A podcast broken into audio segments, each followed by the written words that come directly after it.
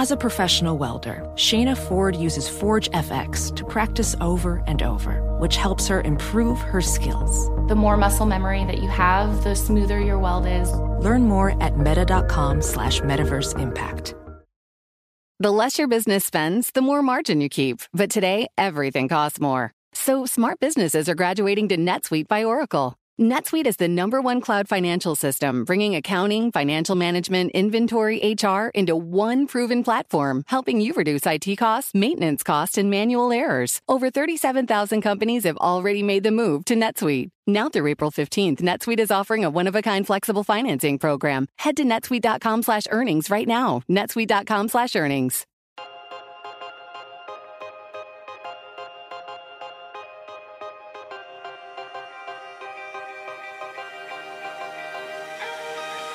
Welcome to Game Plan, a show about our lives at work. I'm Francesca Levy, editor of the Game Plan section at Bloomberg.com. And I'm Rebecca Greenfield, a reporter at Bloomberg, where I cover workplace culture. This week, we're talking about bridge burning. Everybody has the fantasy of quitting their job and leaving in a blaze of glory, telling their boss exactly what they always thought of them. I don't know, tearing up somebody else's cubicle, doing something really memorable that will make the company rue the day that they treated you badly. But usually we have the good sense not to do stuff like this because we've been always taught that you don't burn bridges, right? Yeah, you never want to piss someone off that maybe you'll need them for something later. Right. And you never know who that person's going to be. So your workplace nemesis now who's some other office drone that you hate could be the very person that is responsible for deciding whether you get fired at, uh, hired or fired at a future job.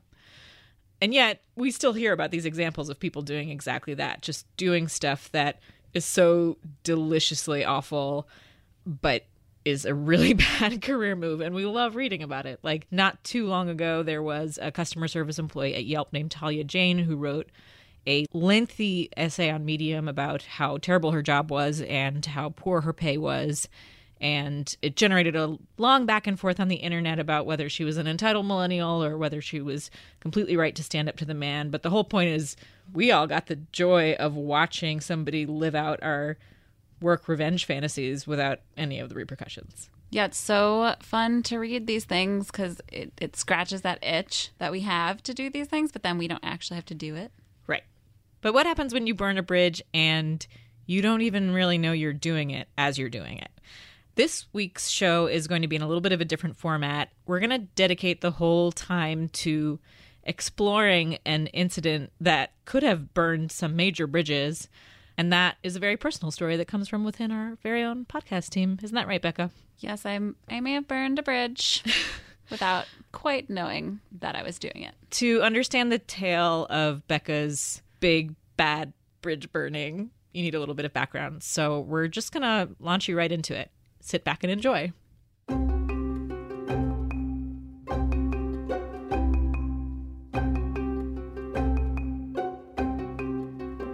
Back in 2012, I was a blogger at the Atlantic Wire, and I wrote a post called Who's Crazier, Bloggers or Writers? There had been an article in the New York Times about Joe Weisenthal, a blogger at the time at the website Business Insider. The story was about how much he worked. He woke up at 4 a.m., he was always on Twitter, so much so that his wife had to tweet at him to get his attention. Even his bosses described his schedule as insane. My job at the time was to respond to the news of the day, so I wrote a post about Joe, which was mostly about the way we talked about workaholic bloggers versus other types of people who are dedicated to their jobs with the same intensity. I used Robert Caro, one of the most famous and celebrated biographers, as an example. The story was also a criticism of Joe, though. It had some harsh lines. You said that it sounded like, quote, his life sucks, and that he was, quote, feeding his own ego and the page view beast that is Business Insider. It was a controversy when it went up. Business Insider people, including Joe, tweeted mean things at me. But it wasn't that out of the ordinary for a day in the life of blogger me at the time. And after a day of Twitter squabbling, I moved on with my life, and I have to say, I didn't really think about the article again. So, three years later, you get a job at Bloomberg, and Joe Weisenthal now works here. Now you work with this person that you had burned. I knew he worked at Bloomberg. There was a lot of press about it, but honestly hadn't remembered that story. I didn't even think about it when I was interviewing for the job, that it somehow might affect my chances of getting the job.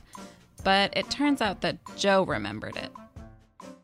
I think he was he heard your name in a conversation about the interview process or that you had just been hired or something like that, and he was like, "That's the woman who like tore me to shreds on the internet." That was Aaron Rutkoff, an editor at Bloomberg, who was very involved in hiring me. Not only did Joe remember, but everyone at Bloomberg had been talking about it before I started. We definitely all had like a real big laugh. I think there was like a some reading out loud from your post about Joe Weisenthal. Um, not in like a sarcastic way, but like where we would read lines and then all laugh and Joe would laugh too. I might have remained blissfully ignorant until on my second day of work, an editor here brought it up to me. He said, Didn't you write a takedown of Joe Weisenthal and now you're sitting right next to him? At that moment, I was mortified. I was brand new at this job and had already jeopardized my relationships. Did my bosses and colleagues think I was this terrible person? Even worse, I'd made a tactical error and offended someone I was going to work with. Basically, the first time that he heard your name come up as like she's coming to work here, he was like, I have to ask her about that or I don't remember I don't remember how it came up, but just that yeah, as soon as he found out you were working here, that that conversation started again. That was Dashiell Bennett, a reporter at Bloomberg who works with Joe and who I'd also worked with at the Atlantic Wire. If Joe remembered this story three years later, I must have really hurt him. It kind of painted him as a crazy person a little bit. That like, and that was as, but that in the, that craziness was his appeal. It made a big deal about how little sleep he got and how he like had carved out this niche as this guy who just gets up super early in the morning and beats everybody at everything just because he's never sleeping and you know and there was a big picture and the, the big main picture was like a stage photo of like him and his wife in bed and she's asleep and he's awake on his laptop and that was kind of a big deal. So it wasn't you know I, I it was totally fair based on what the story was about and and i also think that like everyone knows that you know when you get featured in the new york times uh, about anything you know it becomes really hard to control what the response or the message of that story is going to be so Becca had potentially burned a bridge and didn't even realize it. Joe could have blocked her hiring at worst, or at the very least, he could have ruined her reputation at work before she even started the job. In the end, I think everything turned out okay. Or did it? So, our guest today is one of our colleagues at Bloomberg, Joe Weisenthal, a markets editor and co host of the Odd Lots podcast and for a while the center of some of rebecca's most tense moments. Um, thanks for having me. I'm first of all i'm really excited to be on the other side. You know normally i'm interviewing when we do the podcast so it's always fun to be a guest. So thanks for having me. Thanks for talking yeah, to us. thanks for coming on. Well i want to know about how you felt when you read the article that rebecca wrote. So i was first of all i was i was mostly amused and flattered I was not like upset or like hurt or anything like that. I was so when that New York Times article about myself came out, you know, obviously like any sort of narcissist, I was seeing uh, what people said about it, and were various people who said nice things, and some people were making fun of me because the article made me sound kind of crazy. But that one, Rebecca's was like the only one that like really like went after me, and the reason why I wasn't upset or like that it, I wasn't like hurt or I, it didn't like sting particularly is because the premise of the article was that I wasn't as talented as like the most talented biographer of all time, which I thought just seemed like so I was like really like amused by like the premise that is like here's this person who's widely regarded to be like the LBJ's biographer Robert Caro, right? Right. Yeah, like that was how the article was set up, and it's like yeah, I, guilty. I'm not as so talented think, on any level as. Well, I have gone back and read the article, and it kind of has two points to it, which kind of shows it was kind of a bad, a bad piece. But it was good in some ways. But the one piece was kind of saying that the media treats bloggers unfairly by saying that like portraying you as mm. like a workaholic, right? And but like in a bad way. But when Robert Caro's a workaholic, it's a good thing. And so I kind of tried to make that mm. point, but then I was like, but but why do we think Joe's brand of workaholism is bad? It's because what he's doing is dumb. Basically, is what Yeah. I said. Yeah, I, th- I guess that's right. Like, I mean, um, it's been a long time since I've read it. So that was one thought, which is that the premise of the piece was such, like, felt like it was set up in a way that, like, of course, I couldn't win, so I wasn't too bothered. But then, and I, this is going to sound really sanctimonious and obnoxious and everything like that. But then my other thought, and again, this is to, I kind of felt sorry for you that you wrote that because my thought was like, I don't know, like who edited this or like thought it was a good idea for a post. And I, I guess I just felt like this struck me as something clearly regrettable to write. And Yeah. and I- that's fine. Like I wrote, I've written so many things in my life when I was younger that are worse or as regrettable. Like everyone does it, but you always sort of hope like that. You know, sometimes someone catches them and say like, "This isn't really very like good piece or like a good idea." And sometimes editors do that, and sometimes they don't. And I've been on both sides because I've written some things where like, "Oh, I wish someone had said don't write this." Did you feel bad because you felt like, oh, this inexperienced writer is going to get some backlash now, or just because you thought, oh, this person wrote a thing that isn't very good, or I, or you know, it wasn't is it You know what? wasn't It was developed in- more. in so the way you know it what? should It was been? more. I didn't like think there was going to be any back particular backlash, and there wasn't. I mean, I don't know. Maybe some. There I- was people, not backlash, but Your some- Business your Insider business homies. insider buddies Well, yeah. tweeted mean things at Well, yeah, me. well, that's because you know it's a team sport. So that's. but I, you know, I, I didn't. No, I didn't think there was going to be any backlash. Actually, my thought more specifically was, it's um, kind of unfortunate that people and I didn't know anything about you, and I didn't know like where you were in your career, but I figured you were sort of early in your career, which is I was, right? yeah, I was, I, I'm pretty sure 24, right. maybe 25. and so my thought was i just sort of thought it was a little unfortunate someone like early in their career who like you know in this business like makes sense like Yeah, yeah. I so yeah, I was writing stuff not like And so I was- but Sorry, yeah. yeah. I was writing things takes before the word take was even yeah a yeah word. before right people didn't talk about hot takes yeah, then it but was it not yeah, but I was doing this just constantly all day churning things out and I was just really unhappy in my job and definitely like projecting a little bit through this Hmm. where I was there's a so there are a couple pretty mean lines in here that I regret more than anything wanna else. Yeah. read so one of them is talking about how the Times article portrayed you as not working a normal schedule at all.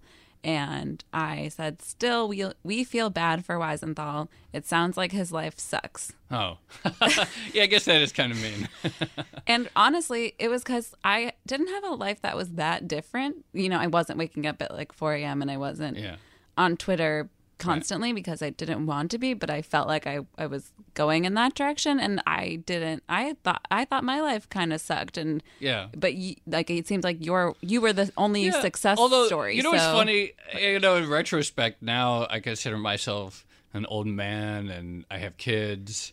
And, or I have one kid. I don't have kids. I have one, but I'm, I'm a and parent like now. not really old. And now, like, I think back and it's like, ah, did that kind of suck? Maybe it did. Like, maybe you were right. Maybe you were. Yeah. Like, at the time, I mean, saying, oh, it sounds like his life sucks is a little mean. But now that I have some perspective on life and slightly more semblance of a work-life balance, maybe that was maybe that was actually one of the better lines. Or Yeah, maybe one, that actually maybe that one will stand the test of time. yeah. Well, I, I think I saw you as kind of the success story of what I was doing.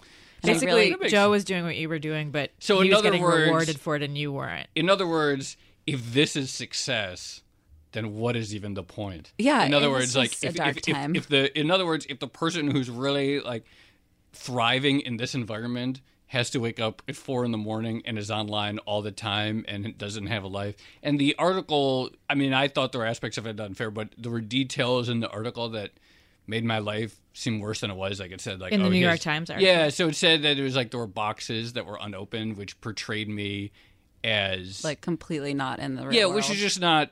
Maybe there was like one box that in the corner of my. There were details that I thought played up the degree to which I didn't have a life more than perhaps was a little bit fair.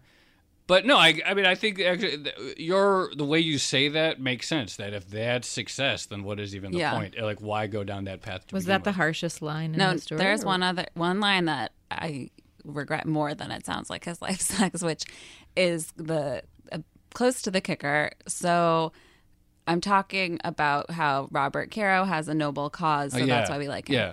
But your cause, I say, uh, Weisenthal's cause is feeding his own ego Oh, yeah. and the page view beast that is Business Insider.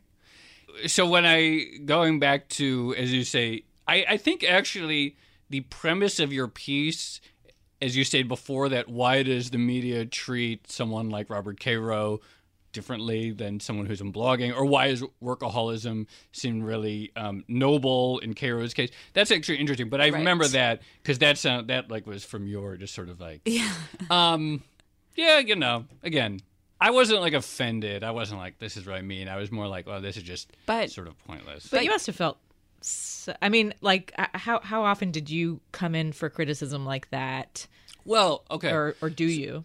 Well, especially when I was at Business Insider, we got the criticism that like we're nothing but hungry for page views all the time, which is fair and unfair. So fair in the fact that we're a st- we were a startup, and startups never have a lot of money, and they have very little margin for error. And one of the ways that you get more money is growing traffic, which a allows you to sell more ads, and b growing traffic theoretically allows you to raise more money.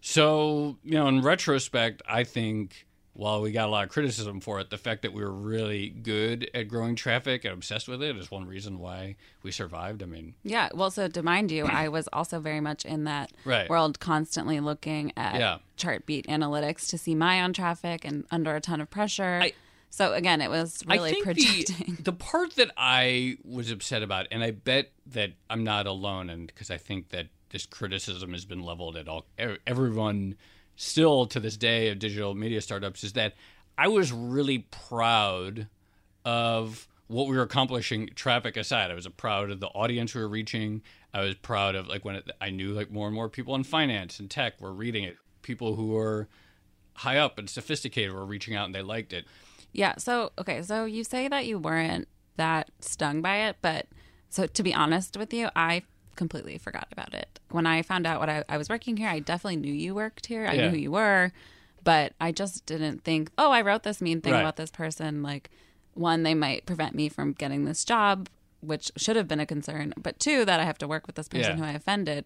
But you remembered it. Yeah, well, it was one of these things. I remembered the name. So uh, Rebecca Greenfield. That's me. and and it, but it, I did not like immediately click why I remembered the name. So wait, so let's so we've skipped Yeah. ahead in time, and Okay. now you, Now we're Joe, have discovered that Becca has been hired, or Yes. or is about to be hired. This Yeah, is it's about to be hired. Three years later. I So this think. was yeah, it was probably about three years later. It was was December twenty. uh, April Oh. 2015. Okay, so it was early on. I had only been at Bloomberg for a few months, and there was this big effort, and it's still ongoing. But at the time, there was a lot more hiring on the digital side. And someone I forget who it was, but one of my colleagues like, "Oh, we're hiring uh, Rebecca Greenfield," and the name definitely like jumped out. I was like, "That name is really familiar." Then suddenly the light bulb went off. I was like, "Oh, I know where I know that name from. She wrote a really mean thing about me one time." So then you probably googled her, And then I googled. I said I googled like Rebecca Greenfield, Wire, Weisenthal, and it came up. But I, I you know, as soon as I, uh, I, you know, I could probably search our uh, IB records and find like I was probably like very amusing. I'm like, oh, well, this should make for an amusing, Yeah. awkward. what was the first thing that you did, or the first person you? Oh, I don't know. Well? I was uh, Dash, who was here on earlier on the show, right? He was already working here. And I had worked with him. Yeah, and you had worked with him, so I was like, oh, this is. I, he was probably who I talked about it first to, and then I pointed it out to a few people, but it was never in like a malicious way or like, oh, we can't hire or anything like that. I was like, oh, this is gonna be pretty funny. And you weren't embarrassed. You weren't like concerned about other people reading the article. And, no, and no, not at all. You're happy to have everybody laugh about it. Yeah, I was like, oh, this is funny.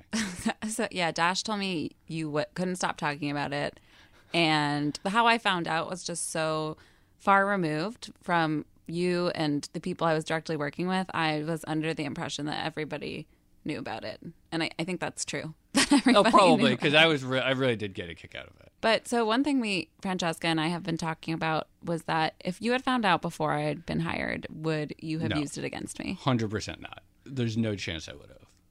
I mean, that's just lucky, right? Someone else may have. Right. Yeah. So then so then I am freaking out. It's working. Like I am just this is my second or third day in the office. I am just like everyone's impression of me is this article and I didn't Now I feel kind of bad because I didn't mean to like. I didn't. You know, now like hearing it from your perspective, I like went around and told everyone about this article just because I was so amused. But And now I can- I can- sure I didn't put myself in your shoes. That would make a pretty awkward. Like I can say that that was not the prevailing. Like everybody, Yeah. that wasn't the thing everybody was running around talking about. I think there was like an undercurrent of people knowing about it, but that there was some distance between it getting around that you had been hired and that this article had been written, and you actually starting. Right, which is So fine, it didn't feel like the most current thing about you. I'd also heard a lot of good things about you. yeah so so but i consulted some people and decided that the best thing to do was just immediately address it and just just confront you in person i thought Yeah. that that was would maybe like put you a little bit off guard Yeah. so i think i came up to you and hid behind a lot of cliches and was like we need to like address the elephant in the room and like bury the hatchet and i That went well, right? i think it went really well What do you remember about it, Joe? Like, no, I remember like Rebecca, obviously uncomfortable or embarrassed. So, um, but I did actually. I thought that was. Um, I can remember thinking that that was well handled. Cool. So yeah, so we're, we kind of wanted to talk about burning bridges, and we all do things in our careers that totally. can eventually come back to us. But this scenario worked out for me. Yeah. It's just inevitable that we'll all burn bridges Yeah, at some point, basically. Well, there, there's an argument that it it put your name in Joe's head. It's true. Maybe that even helped you a little. yeah, I mean that was the right the point of my Well, job at that time. Yeah, it was. And you know, I was um I've written things you know, I wrote a lot about economics and stuff like that for a long time and I like attacked economists who are hundred times smarter than I was and insinuated that they were stupid. This is you know when I was like just beginning because I thought that's what you had to do to make a name for yourself and things that seemed self-evident to me. Why isn't it self-evident to this Nobel Prize winner, whatever? And of course, I was obviously wrong, like hundred percent of the times. But I think it's good. I think it's good to make mistakes, and it's good to have really bad ones that hopefully don't destroy your career, but that help you slow down and help you. It's like you know that was really stupid, and like get chastened a bit and have your ego um, kept in check a little bit. Like from time to time, it's probably a good thing to have happen. I think that's probably a good place to to finish up. Do either of you feel like there's anything left unsaid? Do you need to hug it out? We can hug it out. We can yeah, hug it out. Yeah. Thanks so much for It was great chatting with both of you. Thank you very much for having me on.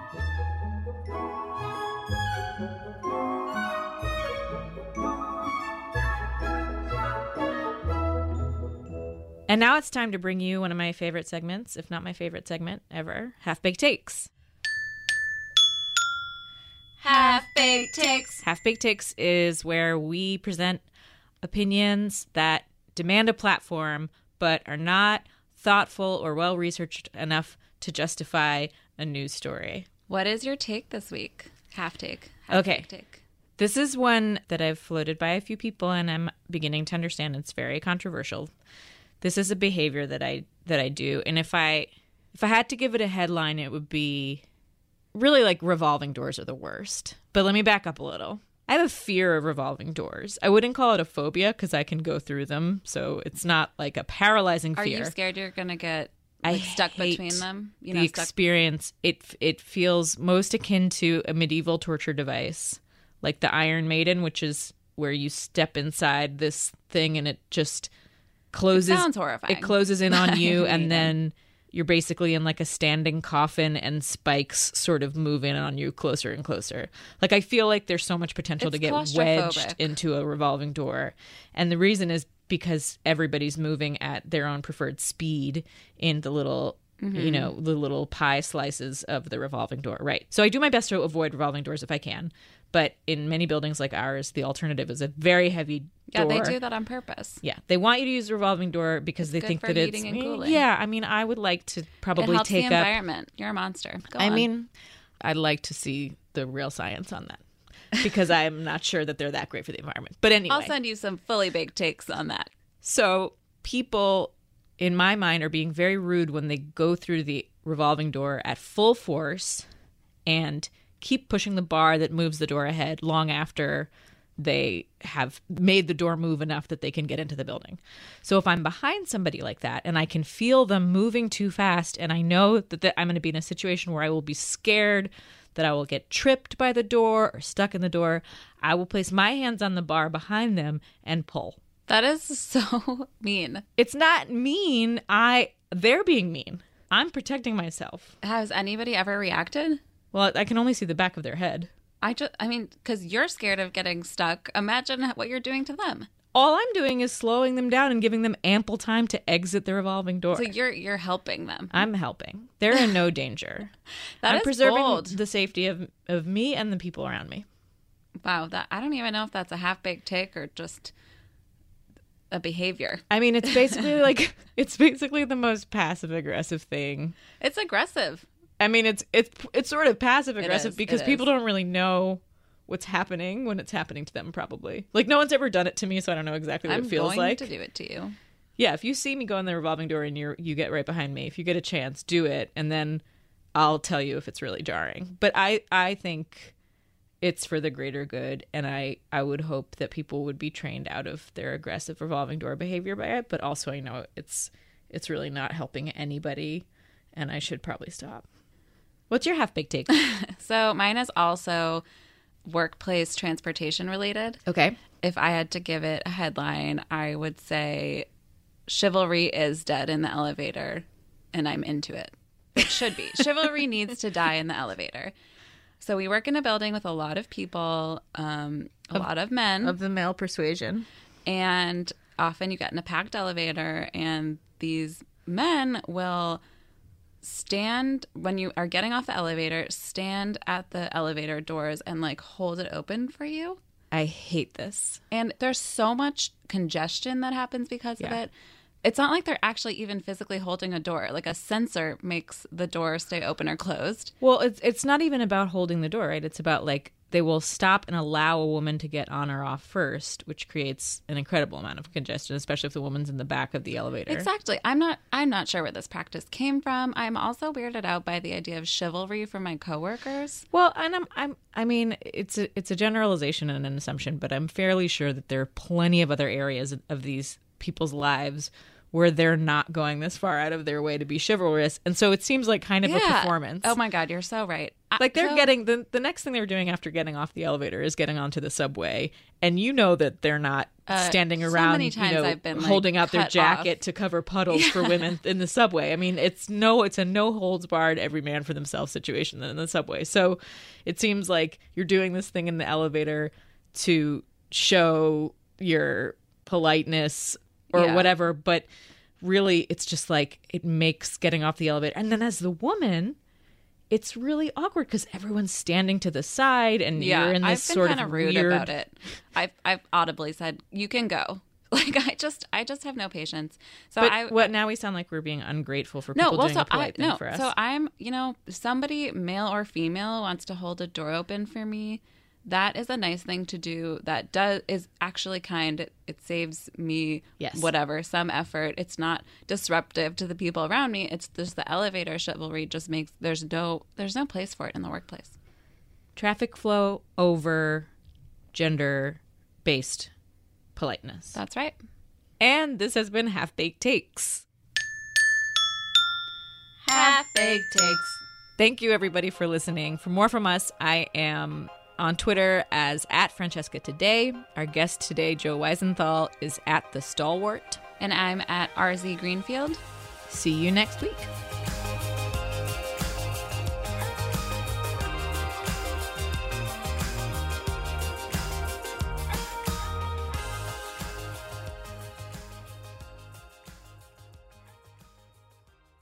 My job at the time was to respond to the news of the day. Sorry. The news of the I know, I know. I I also noted my emphasis. I was like, oh. Success is more than a destination. It's dedication, it's fortitude, and it's the work, passion, and grit inside of us that comes before all recognition. That's what Stifel has been doing for over 130 years, and it's why Stifel is one of the fastest growing wealth management firms in the country. And Stifel goes beyond traditional wealth management to offer you a full suite of banking services, direct access to one of the industry's largest research franchises, and a leading middle market investment bank. It's the best of each of us made better by the best in all of us. And that is where success meets success. Find a Stifel financial advisor at stifel.com. That's S-T-I-F-E-L dot com. Stifel, Nicolaus and Company Incorporated, member SIPC and NYSE. It can be hard to see the challenges that people we work with every day are going through. I'm Holly Robinson Peete. Join us on The Visibility Gap, a new podcast presented by Cigna Healthcare. Download it wherever you get your podcasts.